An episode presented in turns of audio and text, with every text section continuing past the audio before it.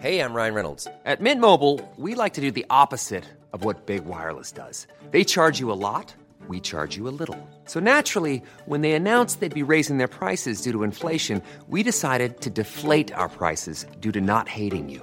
That's right. We're cutting the price of Mint Unlimited from $30 a month to just $15 a month. Give it a try at mintmobile.com slash switch. $45 upfront for three months plus taxes and fees. Promo rate for new customers for limited time. Unlimited more than 40 gigabytes per month. Slows. Full terms at mintmobile.com.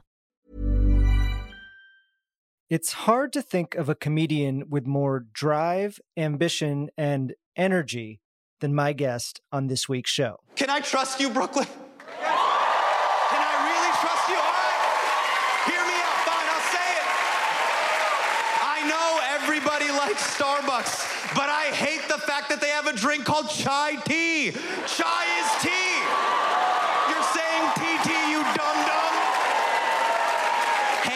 Want some naan bread? Fuck you.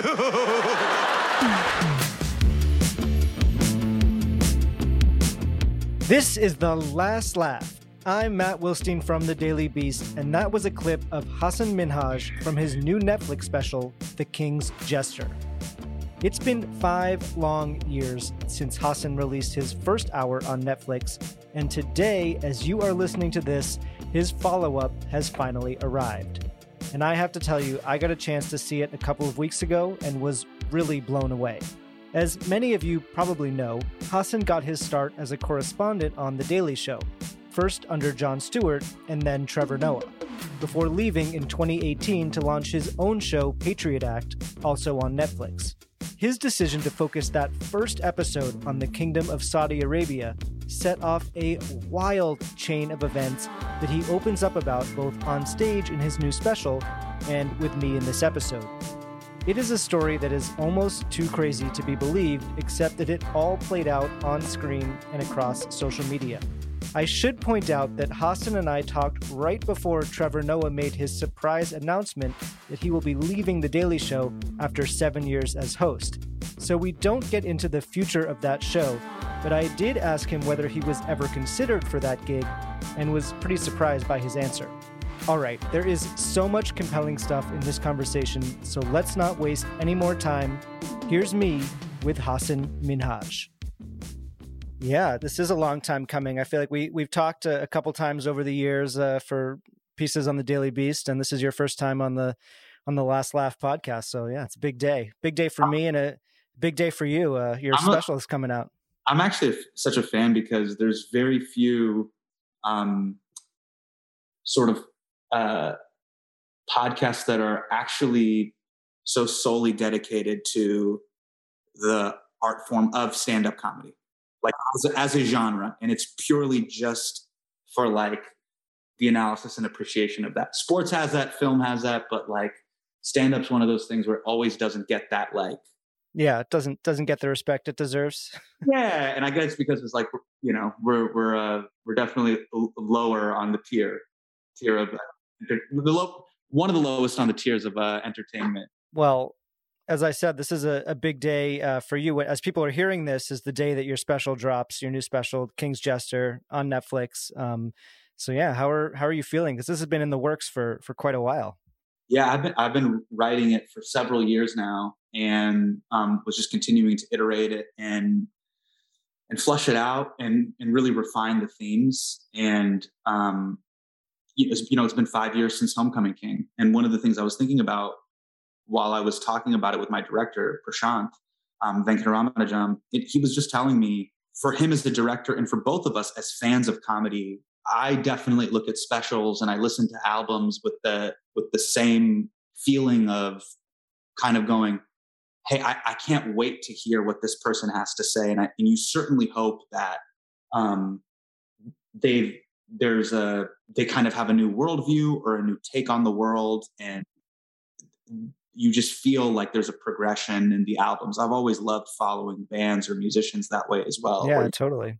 oh i can so track kind of you know what's happening um, with not only their sound but you can even feel what what what's happening in their life with the stakes and so um, That's certainly true for this one. I mean, so much has happened in your life in these past five years, and a lot of it is in the special. um, you know, I feel like your Homecoming King was sort of your big, your first big hour, and it was a lot about your childhood and and growing up and stuff like that. And so, how did you conceive of what you wanted this one to be to be about?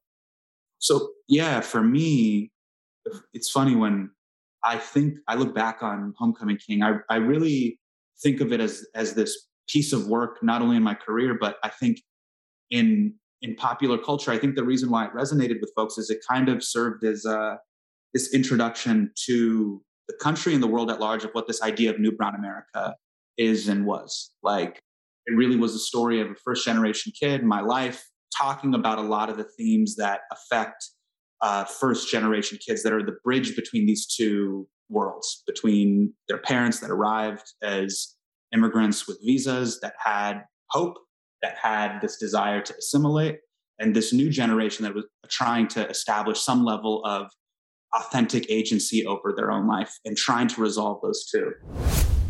Popping out of your mom is like real estate. It's all about location, location, location. I popped out here. Like anybody brown, we popped out here. We made it. We're the rappers that made it. What's wild is I never even knew how the whole X-Men origin story went down. I, like, it's crazy because we know nothing about our parents, and our parents know nothing about us. Like you'll be like, Dad, what's your favorite color? Stanford. You're like, what? No. Like, no, like, I want to know more about you. Why do you want to know about me? Get into Stanford. You're like, ah. And I think, I think it's just that like immigrants love secrets. Right? Like they love them. They love bottling them up deep down inside of themselves and then just unleashing them on you 30 years later when it's no longer relevant. So you'll be sitting there like, what? Mom's a ninja, dad's a communist? Why are you telling me this right now? I feel like every conversation with my dad is like an M. Night Shyamalan movie where it's just 90 minutes of buildup to no payoff. And I'm like, so that was really kind of like an introduction of myself to the world. This really, I think, for me was just an interrogation of why do I believe what I believe? So if Homecoming King was, hey, this is who I am, this is what it means to be Desi Muslim in America. This is what Lokya Kanga means. This is what Hindus are. This is what Muslims are. This is why my marriage was like this. It was all, it was a lot of kind of introduction to those things. To me was more of an analysis of like the ontological belief of why I believe what I believe and why do I tell the jokes that I tell. And I really, you know, worked with PV to peel back those layers and dig deeper, dig deeper, deeper, dig deeper. And um, yeah, it took quite a few years. And, and as we continued to refine it and work on it in these small black box theaters and these small secret shows, I, he really helped me find these threads and, and, and kind of bring it home. Yeah. So you, you open the special by revealing a, a secret of sorts about your, about yourself. Um, and I, I feel like I have to tell you, um, I have some DOs in my life who I'm close to, and oh, uh, so uh, I, f- I feel like I could have warned you about the uh, the backlash that was coming your way after uh, after what happened. Um, maybe for anyone who doesn't know, can you explain uh, what what happened uh, on on Jimmy Fallon's show and why you decided to double down in the special, which I couldn't quite believe? Sure, sure. So for those of you that aren't into niche physician jokes, specifically in America, um, that aren't obsessed with um, medical school hierarchy. Um, DOs are doctors of osteopathic medicine. Um, when a lot of young, ambitious pre med students uh, uh, pursue medicine, perhaps for the financial security or to help others, I think it's more of the former than the latter, but that's just me based on the number of physicians that I know. Um, sometimes we try to get into what's called an American medical school, which is, uh, you know, you get an MD. Uh, and in the event that you can't, uh, they have a thing called uh, DO school, which is similar to an MD. They are. I just want to let the let people know they're both good doctors. I've been. In fact, and in fact, I actually don't even care if you're wearing scrubs. I'll let you operate on me. That's how that is in the United States. I, I, I, could. I'll let a chiropractor do my. I, I, I could. Well, and you did trust trust uh, some of your you know most important uh, medical issues to to a DO, as we learned. But Matt, actually, I, actually, what what I the I'll actually tell you why I, I felt like doubling down. So on on um, on Jimmy Fallon, I did a I did kind of like a throwaway joke about DOs and then the the kind of the uh, Diet Pepsi doctors. The, the same way I'm kind of Diet Pepsi to John Oliver's full calorie Pepsi. Kind of just like a throwaway joke. Um, took the piss out of myself, kind of took the piss out of them. He's not even an MD. Jimmy, he's a DO. I'm like, this guy What is it? can't even afford all the good letters. Oh, you don't know this. No, what's a DO? There's a war going on in the medical community, guys, between MDs and DOs. I don't know DO. No, no, no. M- okay, so it's like they're basically the same, but they're totally not. Like an MD is Coca Cola and a DO is RC Cola. You understand? It's like an off brand doctor. Doctors of osteopathic medicine, I did not, I did not know, and I do get it now. They take the pain of having to go to medical school for over a decade very seriously. yeah. and uh, there was there was quite a stir in the DO community about it. But what's interesting about the reason why I included it again in the special is when we talk about in the special me figuring out my line. Why do I tell the jokes that I tell? What's really interesting about the DO thing that I found to be interesting about comedy in particular is who is worthy of ridicule? And the philosophical question I'm trying to raise is hey, if you own your own private practice and drive two Teslas, are you worthy of Yeah. You don't feel like you're punching down to DOs. Sure. And and and then if if if I really when you really want to actually hit the thing on on if you really want to get in there, is I, I kind of even on tour I'd go, hey DOs, who would you rather have me make fun of? NPs, nurses, or God forbid, chiropractors? And all of a sudden it would turn into full-on medical class warfare. Practitioners, chiropractors, Yeah. nurses be like, yes. I mean, it was Les Miserables. It was this full-on situation of just like for years we have been breaking our backs serving you you know and all of a sudden it, it quickly turned into what what what i what i think is actually quite uh, an interesting like point which is hey even if you look at the small vertical that you're in there's a hierarchy within that you don't acknowledge that you too are no different than the thin-skinned dictators that i make fun of in this special as well. You know, no, it makes yeah, it makes sense. Choosing, choosing something as innocuous as you know Mhm. Or that you thought was innocuous. a medical degree, yeah, yeah, yeah. but yeah so i mean let's let's get into sort of that that piece of it the real the real punching up that you've done um you know we haven't talked uh, since your netflix show ended um patriot act so i want to talk a little bit about that which you get into in the special as well um you know this was patriot act was part of this wave of uh daily show alums getting their own shows i, I was curious when that was all happening were you ever um considered or or up for replacing Jon Stewart on the on the Daily Show? I don't think I was on the list. Yeah, I don't think I was on the list. Yeah. Surprising.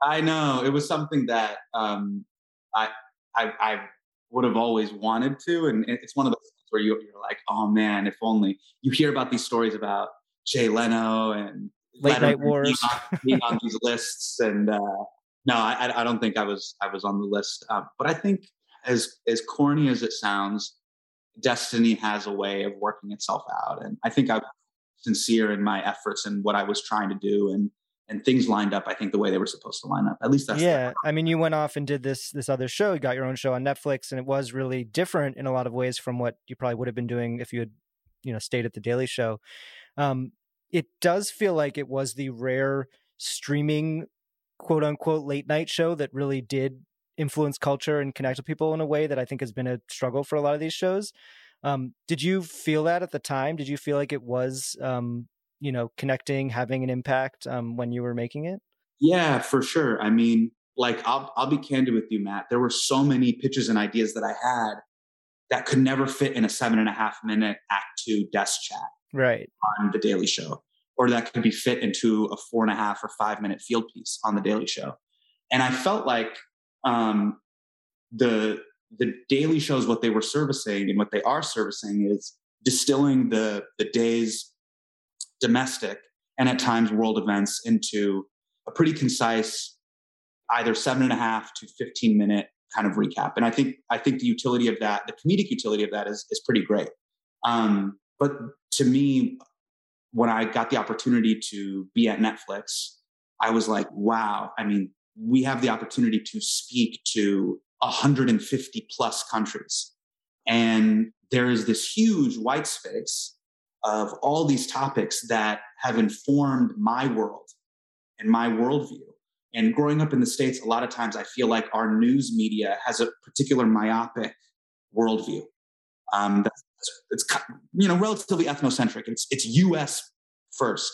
And my vantage point I thought was a little bit interesting, where I, I'm I'm an American citizen for sure, for sure. But then I'm also you know reading about Indian elections, cricket corruption, FIFA, the World Cup in Qatar, like Middle Eastern politics, all of these sort of things that are, you know, the, the war on terror, the United States' complicit nature in multiple different wars. So my vantage point of uh, what it means to have an American political satirical identity was a little bit different. And I knew as soon as I got the opportunity, I was like, this is a space I could go into.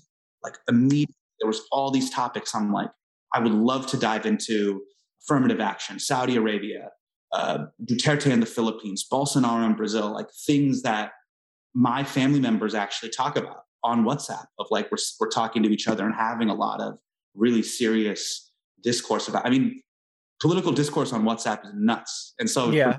that that WhatsApp conversation to the mainstream, that to me was just a dream come true. Yeah, I mean, it feels like as we're talking, you know, thinking about uh, you know the protests going on in Iran is something that you would have covered that is not getting really any attention at all on in late in the late night TV space at least.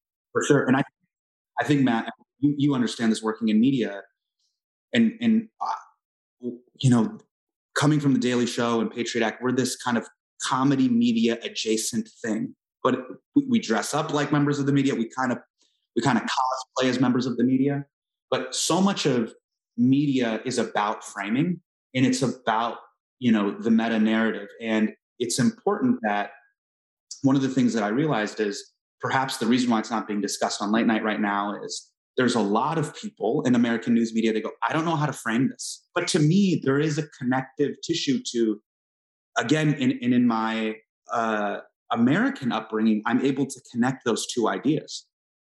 like, no, best believe there is a version of the American Taliban that isn't, that has an unflinching, unwavering, um, almost ancient theocratic perspective on law and jurisprudence and execution of law. And I see the similarity between these two, even though they're thousands and thousands of miles away. So the draconian laws that are being levied against women to not have agency over their bodies are under the guise of religious law is quite similar to that as well. Yeah. And I think um, also, yeah, the lack of of women in, in late night TV right now is also a problem for that same reason that I think, you know, I would think someone like Samantha Bee would be maybe making that uh, connection if her show was still around. Sure, sure, for sure. Did you? I mean, obviously, you had a you had a, a nice run on Patriot Act, but it was I'm sure not as long as you would have. Dude, I'm, surpri- I'm, surprised we lasted as long as we did. Yeah, uh, I think you did about 40 episodes or something like that. Um, do you do you feel like the I don't know if Netflix gave you a reason why the show was canceled. I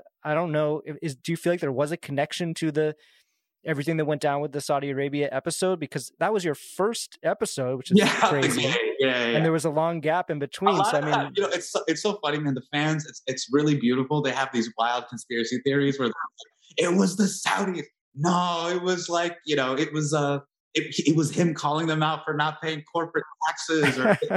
they have this no, whole like, it was just basic uh commerce and yeah no uh, i think really what it was ted I, I got to give Ted Bela and Brandon Riegg at Netflix a lot of credit. They were super transparent and and really nice and really kind and sincere in, in, in places where a lot of networks aren't or don't have to be.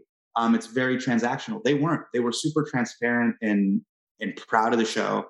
And you know, candidly, they were like, "Look, most shows don't go beyond six seasons. So even though episodes were getting, you know, several million views per week and the YouTube numbers were doing great, both on platform and on YouTube, you you did notice we were, you know, kind of plateauing around the like the two, three, sometimes four, two, three million views per episode, either on digital or on or on platform. And one of the things that they're always looking for is growth. Hey, where how can we add people to the mix? They're so, not maybe in the business of that long term, like we're going to have this show on for 20 years. Sure. But what was cool, what was cool is one thing that they did say is when the show ended, immediately they were like, "Do you have any other ideas?" like, like they were hey, still in the they were still in the Hasan business. yeah, totally. So, uh, you know, and I remember telling um, telling them, I go, it takes a long time to come up with an idea. I'm, I'm not as quick as algorithm. I, I don't know if I can, can can feed the the algorithm as quickly as. But they as got your they got your special, so there's that. Yeah, yeah. So I think I think it all um, it all ended well, and I give him credit, you know, for letting me put full episodes up on YouTube as well. That was pretty unprecedented, and Ted and I had a really long conversation, and he was like, "Okay, you know, both Ted and Bela were like, this is important to you. We're going to do it." And so I'm always appreciative of of those relationships where someone has leverage and the right to say no. They actually, in good faith, hear what you have to say, and they're like, "Okay, let's do it."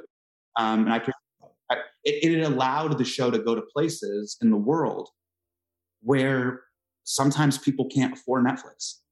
You know, YouTube is this very egalitarian thing that no matter where I travel in the world, India, Bangladesh, you know, you go to parts of Europe, like everybody is on a mobile device watching YouTube. And so I thought that was really cool for them to allow um, me to share the show that way. Coming up, Hasan reveals the moment he realized he may have taken his comedic pursuit of dictators too far, and how close he came to walking away from comedy altogether. When you're ready to pop the question, the last thing you want to do is second guess the ring. At Bluenile.com, you can design a one of a kind ring with the ease and convenience of shopping online. Choose your diamond and setting. When you find the one, you'll get it delivered right to your door. Go to Bluenile.com and use promo code LISTEN to get $50 off your purchase of $500 or more. That's code LISTEN at Bluenile.com for $50 off your purchase. Bluenile.com code LISTEN. Hiring for your small business? If you're not looking for professionals on LinkedIn, you're looking in the wrong place. That's like looking for your car keys in a fish tank. LinkedIn helps you hire professionals you can't find anywhere else, even those who aren't actively searching for a new job but might be open to the perfect role. In a given month, over 70% of LinkedIn users don't even visit other leading job sites. So start looking in the right place. With LinkedIn, you can hire professionals like a professional. Post your free job on linkedin.com slash people today.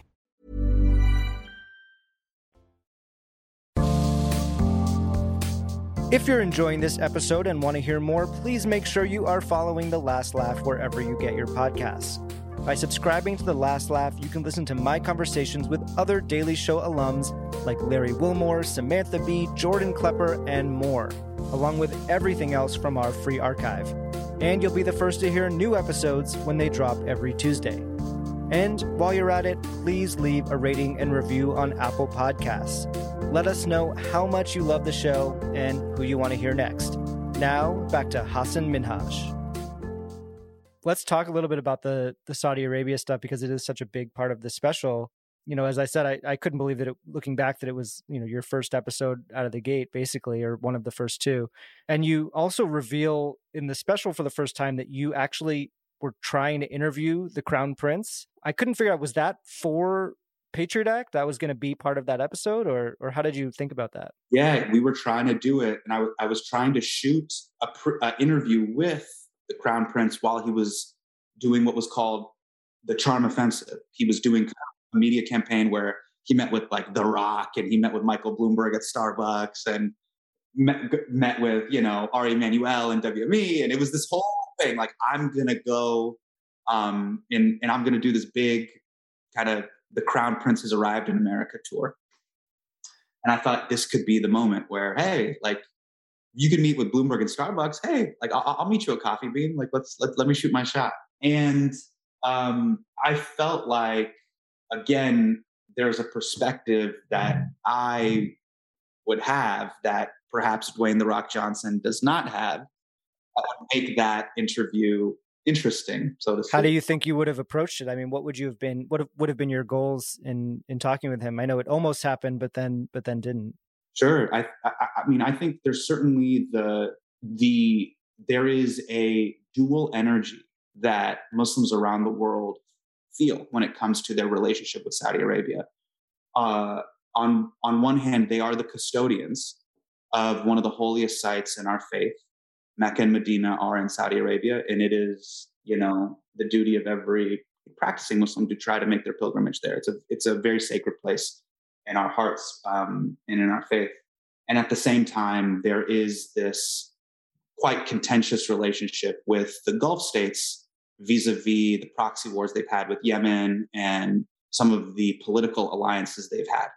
Um, and so my identity, both as a Muslim and as American, is very complicated with the Saudis. And America's relationship is very complicated with the Saudis, which, you know, America will always say we, we will fight and support dem, quote unquote democracy around the world. And then every couple years, every president will go sword dancing with the Saudis and go full Prince Ali Ababwa to lower the gas prices and sell some arms. So those would be my comedic take that I would have brought.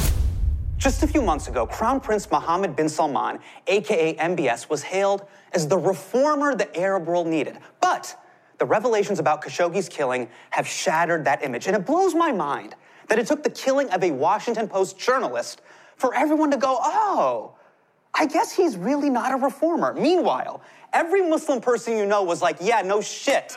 He's the crown prince of Saudi Arabia.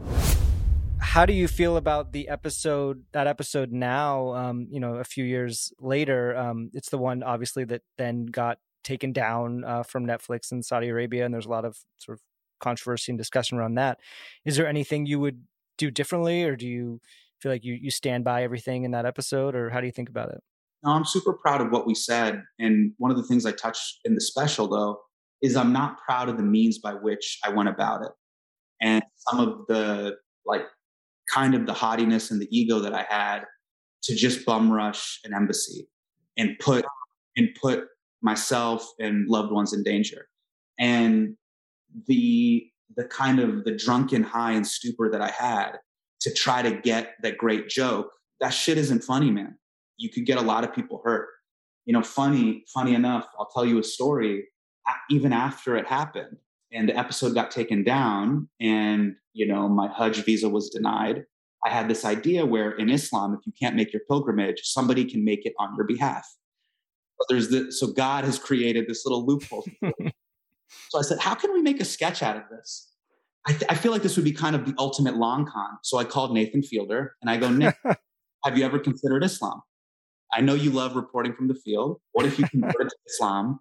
You know, I got an imam down here. You converted. You accepted the faith. Both, you know, you know, Muslims and Jews. We are we are cousins. We both come from Abraham. We are pretty linked. In in law, we can marry one another. Like let's let's just do this you go down, you make your pilgrimage on my behalf. We come back, and you know maybe we go on CBS Sunday morning. We let the Saudis know, hey, like no autocratic power can inhibit my connection to God. And I remember Nate said something that was so chilling. Now that I think about it, he goes, "Could this get me hurt?" And he meant, and Matt, he meant it sincerely. Like physically hurt, or uh... yeah, would, would this would this get me hurt? Would they kill me?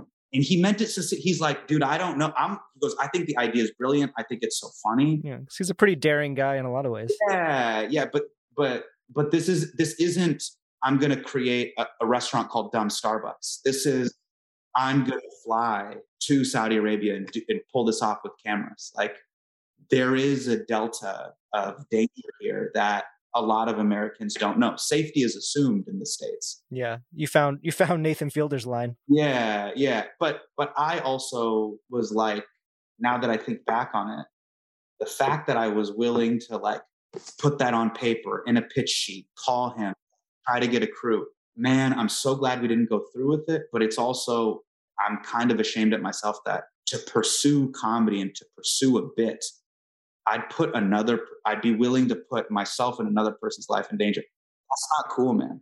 And I think that's something that I explore in in uh, the show as well. I mean that that's really the heart of the the special in a lot of ways is the fallout from your pursuit of of dictators and how it how it affected your own personal life. I mean the the irony of the whole thing is that this episode that got you know taken down in in Saudi Arabia brought you more fame, more attention, more social media clout than anything else that you've ever done. And, and Matt, real talk, man, the, the thing, the ugly thing that I wrote down, I remember I was while we were just fleshing out the story, and I just wrote this on like a sheet of paper.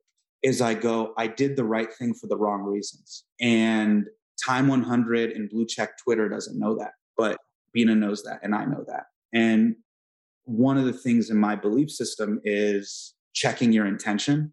Intention is like really big in Islam. And I'm like, yeah, my intention wasn't in the right place. I had spent all these years at the Daily Show. You know when something is going to connect. I had enough experience as a comic to be like, I know what this is going to do, and that's fine. You sh- you can do that, but you also need to be.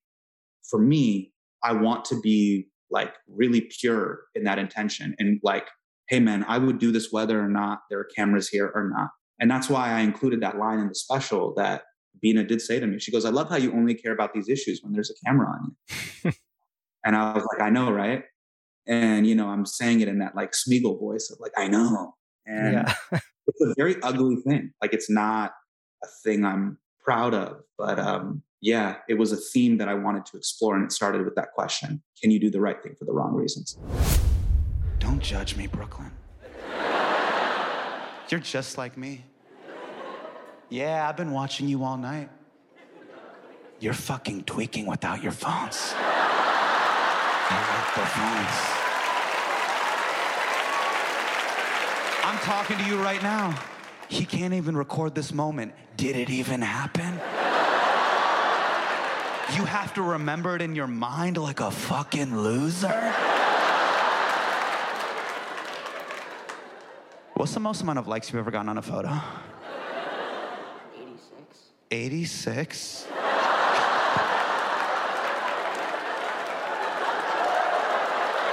Eighty-six. if I only got 86 likes on a photo, I would kill myself. Do you feel like you have gotten to that point where you can separate yourself from the, you know, the reward system of social media and, and all of that? The test of it for me is I had this line that we removed from the special, but is I'm close the I'm trying to close the gap between who I am on Instagram and who I am on iMessage. and best believe there's there's Twitter Matt Wilstein and then there's iMessage Matt Wilstein. There's Twitter Amanda Gorman and there's iMessage Amanda Gorman. there's Twitter Malala and there's iMessage slash WhatsApp Malala. And those are two different people you're lying to me if, if you if, if you don't admit that because i know that's true with me. And if i'm going to be honest and pursue this thing called being an artist and devote my life to it i got to give you iMessage me. And that's the first thing. So and what i mean by iMessage is there's a level of assumed until the bubble the cloud bursts. There's a level of assumed privacy. There's a level of hey this is kind of who i really am. Can i just tell you this for real for real? iMessage means for real for real. Like i'm gonna tell you this for real for real um, what did you really think of, you know, Olivia Wilde's movie? Like for real. That's the iMessage thing, right? That to me is true honesty. That is who you are, and that's what I'm pursuing. The second part of it is what Beena said is if you really believe this, you would do it whether or not people can see or know. And there's the ancient saying that that is why you give with one hand so the other hand doesn't know. That's that's like, hey, you don't do good things to signal them. You do them because you truly are that. The third is, and this isn't talked about enough, there's so much, I think, social signaling and shaming of who a good person and bad person is. But to me, man, the only people that get to, to really determine that are Beena, Najmi Minhaj, Seema Minhaj, Aisha Minhaj, my two kids. Those are the people that know. And so I also now, as a comedian, have to check that against them because that's how I determine whether or not I'm doing the right thing for the right reasons. Yeah, I mean, in the spirit of of you know being honest about this public and private stuff, I mean, one thing that I'm sure you're aware of around Patriot Act is there were some staffers who you know spoke out about a toxic work environment, and um, you know, was a lot of women of color, um, and I do want to give you the the space to respond to that because I, I haven't heard you you know talk about that anywhere um, and it kind of is it falls in line with this with this conversation that we're having totally um, so a couple of the staffers had a um, did not have a good experience with a couple of their coworkers in their department. It was specifically in regards to the tone, posture, and demeanor that those folks in their department had. Um, and if you remember during that period of time, several newsrooms were having these conversations. Yeah, it was a big uh, moment of, of reckoning. Totally, totally. Whether from the New York Times to the Washington Post to BuzzFeed. And there were people that felt, hey, I'm not being heard. My pitches aren't being heard. Why are these ideas being heard over mine? And one of the things that I really learned as a leader, I had to step back and go, oh man, like I really wish people in those teams would have gotten along. And the thing I have to own as a leader is whether or not you're in those rooms, you have to set a, a, a precedent or an agenda to go, hey, the way I'm carrying myself, everybody's got to carry themselves that way too. You know, and that's the thing I've reflected on too as, as I've gotten into other projects and now been on other sets is going, how can I ensure that everybody feels heard, um, even when I'm not there? You know? Yeah. Yeah. Um, going back to, you know, the, what we were talking about with, um, with the, the special and, and sort of doing the, the right thing for the wrong reasons that culminated, and you mentioned the time 100 in this um, oh, yes. very intense moment that you also include in the special, where you call out uh, Jared Kushner to his face, basically. There are people on the front lines that cannot be here, uh, like Loujain Al Hathloul, who is a Saudi activist who helped fight to lift the women's driving ban. And she is currently in prison. She cannot be with us here tonight. She has been tortured. And a lot of times as comedians, we get a lot of credit. People come up to us and they go, Thank you so much for pointing a light on that issue. But that's all we're doing, we're pointing. And I just want to say thank you to Loujain for being the light. Um, this is a very this is a very powerful room, and you know I know there's a lot of very powerful people here, and it'd be crazy if I don't know if there was just like a I don't know like if there was like a high-ranking official in the White House that could WhatsApp MBS and, and say, hey, maybe you could help that person get out of prison because they don't deserve it. But that'd be crazy. That'd be, I mean, that person would have to be in the room, but it's just a good comedy premise. It was crazy, man, because that scene is really the, the, like, the, it was the, it's the perfect push and pull of comedian me, which is obsessed with, oh man, this is the bit. This is so funny. And you know this, Matt, a great joke reveals something new that you didn't know, or it makes you, uh, oh, like there's this misdirect in it of like, oh shit, I can't believe you connected the dots this way. So I was one of the few people in that room as he is like sitting in Loujain's symbolic chair. I'm like, oh my, the triangulation of this joke is incredible that people in the audience don't know that Crown Prince and Kushner are these WhatsApp text buddies. Yeah, it wasn't as much uh, of a known thing at that point. Yeah, it was it, again like sure Ian Bremmer and policy wonks know, but like you know, again Dwayne the Rock Johnson was like, he doesn't know. So it was one of those things where my eyes just kind of lit up of like, oh man, like um, this is the moment like this is the moment where I could say this joke. And I remember kind of Beena looking at me, being like, "Don't do this. I, I can see, I can see the raccoon on Adderall eye. I can see your eyes lighting up. Don't do this. This is, please, like, can we just sit next to Taylor Swift and eat our lukewarm salmon? just give a toast to the fans or whatever, and, and and and just say, you know, I'm praying for world peace or whatever, and just sit back down. And I remember I was, I bombed. It was really bad. And I just heard one loud cackle in the back of the room. Someone was banging on their table and it was John Oliver. well, that must have felt good. Yeah. So I was like, all right, all right. Well, Oliver thinks John liked it. Yeah. Yeah. John liked it. But I, but I bombed in the room. It was, it was bad. You know, after the, the time 100 thing and, and all of that, kind of leads up to some pretty scary consequences for you and your family um, because of all this stuff that you're we're talking about, um, and you talk about that in this very emotional way in the special. was there a was there a breaking point for you on this stuff where you really had to re-examine um, what you were doing? Yeah, I think when you know my my family received that package, and I don't know who sent it, um, and I was with my daughter. Um, that was just a sobering wake up call of yeah, yeah. It was a, it was an envelope with some powder, white yeah. powder in it that fortunately did not turn out to be anything Thankfully, scary. Yeah. yeah. So someone was, you know, trying to scare me or scare us, and uh, it worked. And it was really terrifying. And one of the things that, um, you know, if, if, people ever came to the show, you'll notice there was a period of time for months where we didn't have uh, security in the front, and then for months.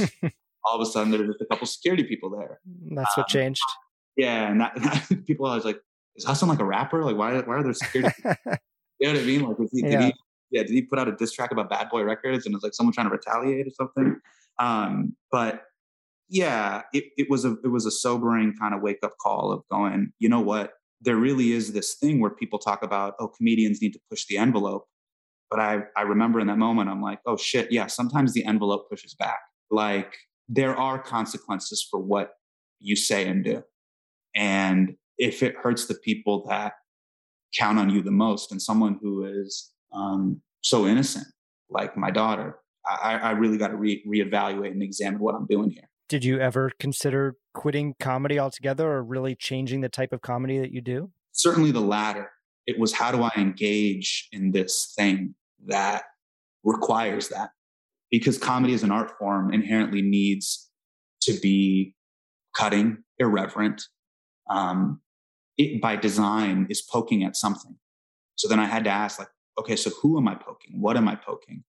And I think this not only applies to me, but it applies to, I think, the art form itself is as comedians, we have to figure out what the Overton window of what is appropriate discourse when it comes to jokes. For me, rather than applying that to other people, the show's really about, hey, me applying it to myself.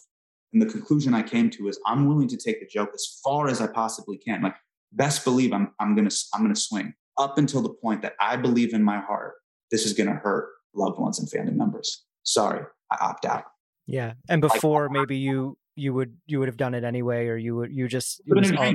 it would have been a dream, man. I would have gone full international Desi espionage Borat. Put me in the let me run into embassy. I'll do I'll do whatever it takes. And you know, it's crazy, man. I'm 37 and I and I started doing comedy when I was 18. I got hired to join The Daily Show when I was 30, but I'm sure you've talked to so many comics between 18 and 30. That window was so dark.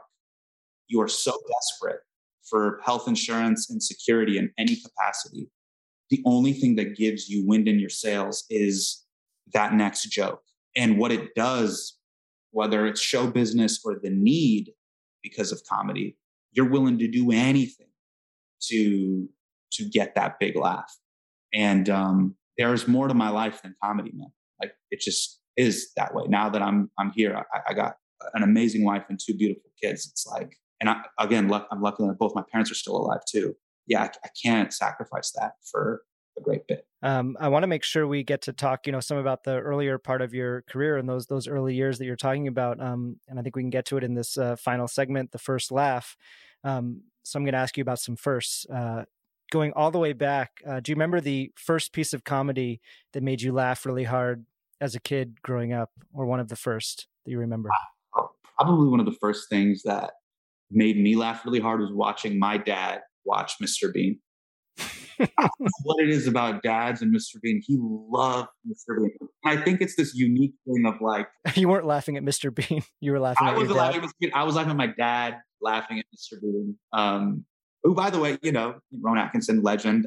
Ronny Chieng feels otherwise, but I, I, that was probably one of the first times I laughed. And then, you know, uh, like like a lot of kids from our generation, um, I personally wasn't allowed to watch The Simpsons at home. I'd go to friends' houses to watch it. Um, and uh, you know, seasons three, four, five of The Simpsons, man, I just remember being like, my God, like this is so funny, so funny. I think people think that's the golden age, right? It's like somewhere like seasons three through seven or something. Yeah, that sounds that sounds right. I always ask about the first time comedians knew they were funny. Um, you happen to tell that story in the special.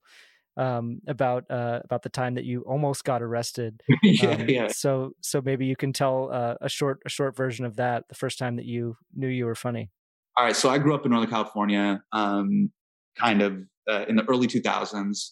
Um, and shortly after 9 11, you know, the United States had, had something called the Patriot Act, which allowed the FBI to kind of legally spy on, on the Muslim community. My dad happened to be the president of the mosque, uh, the Muslim Mosque Association in Sacramento, um, one of the oldest mosques in America, west of the Mississippi, by the way. So it's, it's, a, it's a beautiful, beautiful place. Um, but we would, I, you know, I would grow up and I'd play with, you know, the kids that I went to Sunday school with.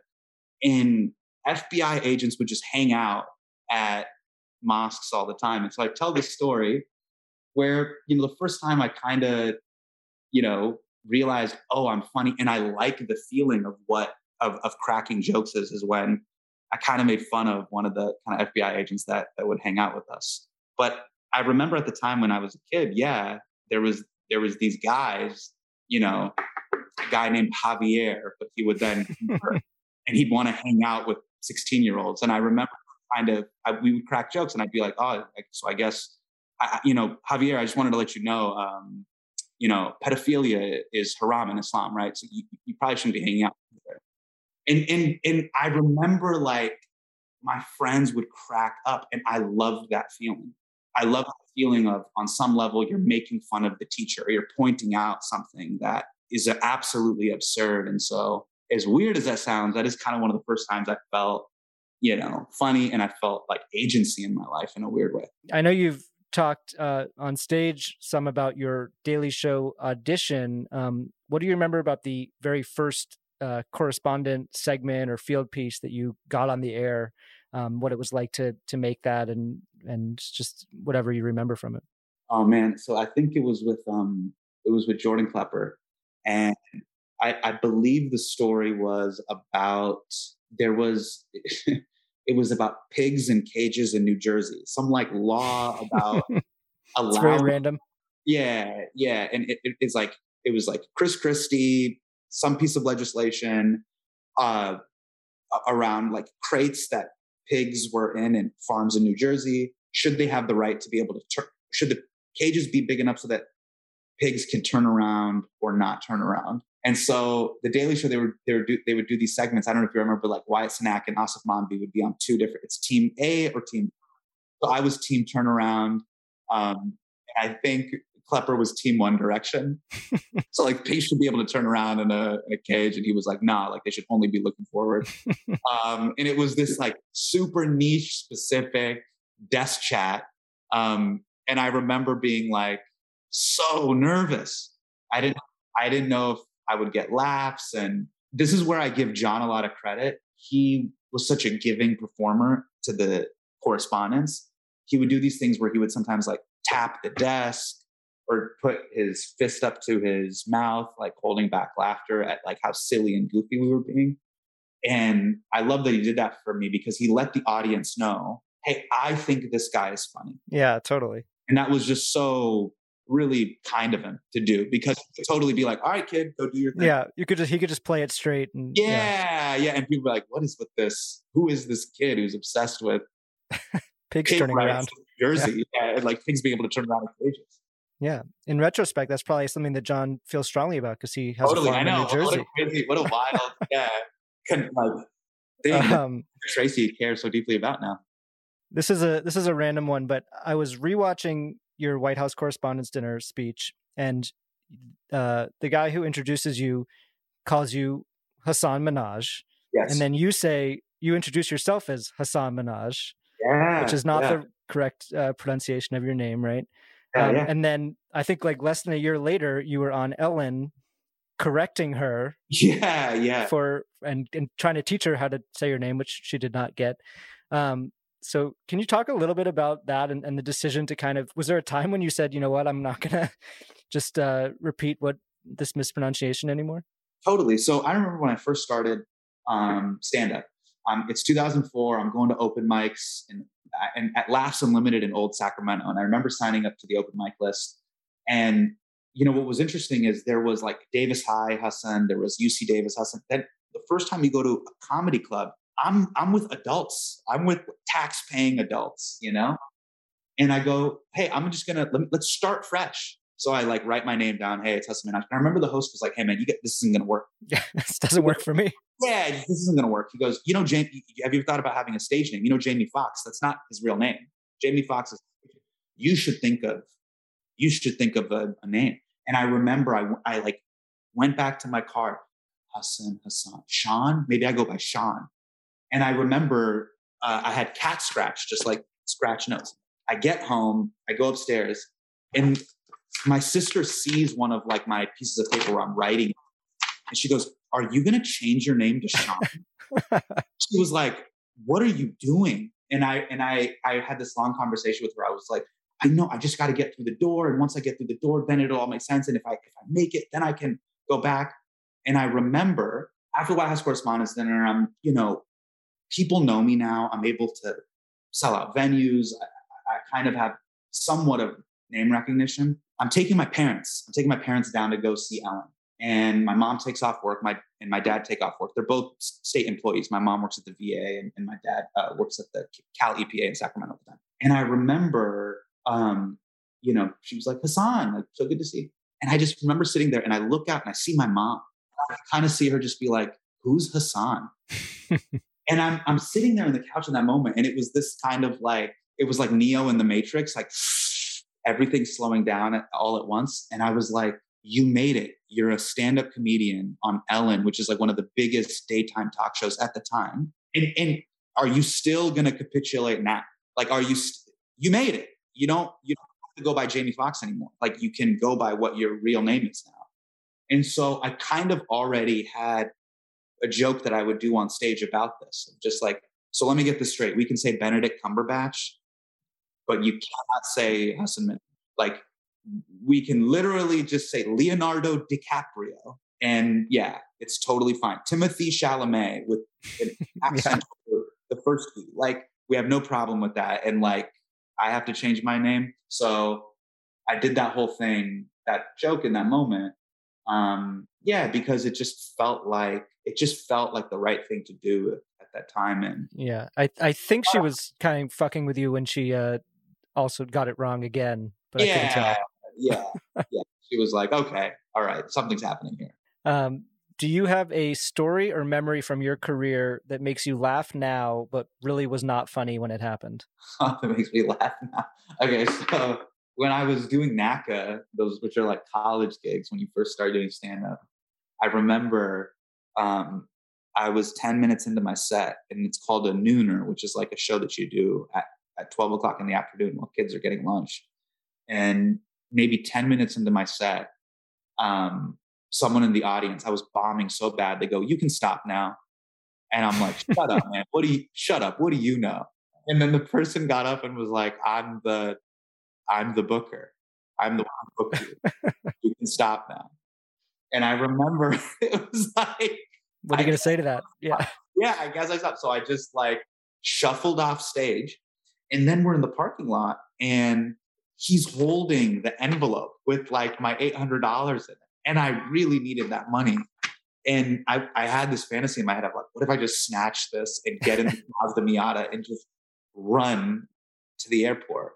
Luckily, I didn't. Um, I'm not brave enough to do that. And he eventually did send the money. I, he wasn't going to pay you because you weren't funny so, enough. Yeah, I was so angry at the time, and and I called Michelle Buteau and Dan Ahdoot and Prashanth, and I'm like, I should have, I should have snatched that envelope out of his hand. they were like, dude, no, it's it's okay, like it's fine. Um, do you have a memory about the first time you met one of your comedy heroes, someone who you just really looked up to in the comedy world, and what it was like to meet them for the first time? Yeah, I, I opened for Daniel Tosh at the, the San Jose Improv in um, I think 2009, and it was a huge deal. And Tosh is so funny. It's it's interesting that yeah, we. I don't think he gets a lot of uh, respect. Yeah, he. It, it's funny that like uh, you know we you hear the names of the greats, the, the Bill Burrs, the Chris Rocks, the Chappelles, the Geraldos, Patrice O'Neal. Uh, they're all fantastic, but he's so whip smart and clever and quick, and his ability to construct an hour was so amazing. I couldn't even I couldn't even like put words together. I was such a goober. Um, so that was one of the first like kind of comedy um, heroes that I met. And finally, I like to give my guests a chance to shout out uh, other comedy comedians, anything that's making them laugh right now. So, what's something that you've seen recently that really made you laugh? There's a comedian, Fahim Anwar. He is so funny. He drops these little mixtapes called Stuff That I'm Working On, like volume 5.1, 5.2. Like, he is so funny. And what I love most about him is how goofy and silly he is. He he he's silly in such an amazing way. There's another really funny comedian, Mekhi Leeper. He's really funny. Um, I don't know if she needs a shout out, but I think she is so talented. I've told her this a million times. Taylor Taylor Tomlinson is just brilliant. I think she's so freaking talented. And uh, I want to give a shout out to Yvonne Orji. Yvonne is like such a star. She is like stunning and smart and can do sketch and can act and really funny. And um, Nigerian culture is so similar to Indian culture. So when I watch her stuff, it makes me like crack on. So yeah, she has a new special coming. I think October first. Yeah, I can't. I can't wait. And it, it she mixes stand up with sketch, which I think um, is really great. Um, yeah, and Moses Storm. Moses Storm. He was on this podcast. He's yeah. great. Uh, and sorry. Uh, yeah, that's it. Yeah.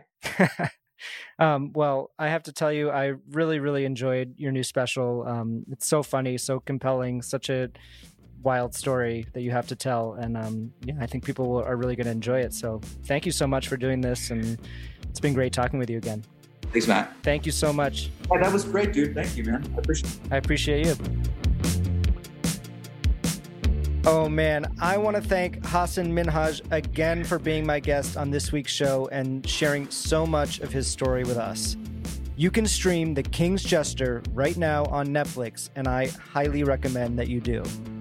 If you want to support The Last Laugh, please help us out by leaving a rating and review on Apple Podcasts.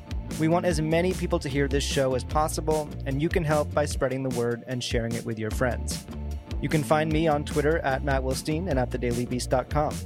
And if you're not already, please follow at Last Laugh Pod on Instagram, where you can see photos and videos from all of our episodes and see who is coming up next week on the show. The Last Laugh is distributed by ACAST for The Daily Beast, with audio production by Jesse Cannon. Our theme music is by Claude, you can find on Instagram at claude.mp3. You can find this show every week on Apple Podcasts, Spotify, or wherever you listen to podcasts. And as always, you can find show notes and highlights from each episode on thedailybeast.com. See you next week.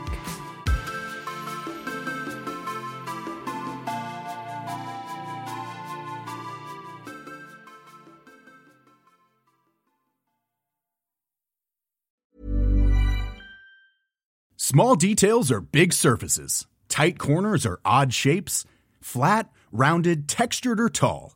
Whatever your next project, there's a spray paint pattern that's just right because Rust new Custom Spray 5 and 1 gives you control with five different spray patterns. So you can tackle nooks, crannies, edges, and curves without worrying about drips, runs, uneven coverage, or anything else. Custom Spray 5 and 1. Only from Rust